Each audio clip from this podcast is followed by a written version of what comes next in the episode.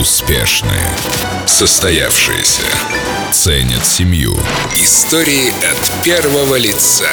День с легендой. Сандра. Только на Эльдо Радио. Все сама. В начале 90-х не копировать стиль Сандры было нельзя. Везде были широкие пояса, крупные круглые серьги, челочка на бок, боевой раскрас. Это был даже не стиль, а целый образ жизни. Конечно, я все придумала сама. Мне очень нравилось, что девушки копируют. Они были такими милыми. Это нормально, это очень по-человечески. Я даже в каком-то журнале специально давала советы, как делать макияж, как у меня.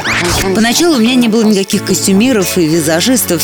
Был только мой муж Майкл, который иногда помогал советом. Но я сама искала одежду, делала укладки и даже билеты и отели сама себе бронировала. Это было немного безумно, и мне очень редко удавалось просто спокойно посидеть, но я получила исключительный опыт независимости и контроль над ситуацией. Единственное, что меня всегда удивляло, это мое звание секс-символа. Вот уж к чему я не стремилась, так это подчеркивать размер груди или губ. У меня в этом плане все скромно. К тому же я очень закрытый человек. Мне стоило огромных усилий поддерживать даже тот невинный образ, который удалось создать. А люди видели во мне безудержную сексуальность. Ну и хорошо. Все равно невозможно сделать так, чтобы другие видели мир твоими глазами.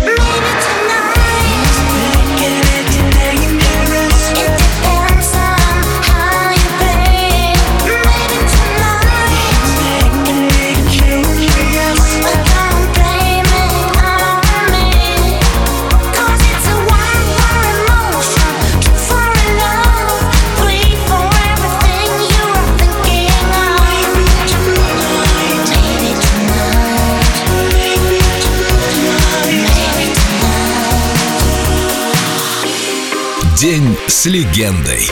Сандра. Только на Эльдо Радио.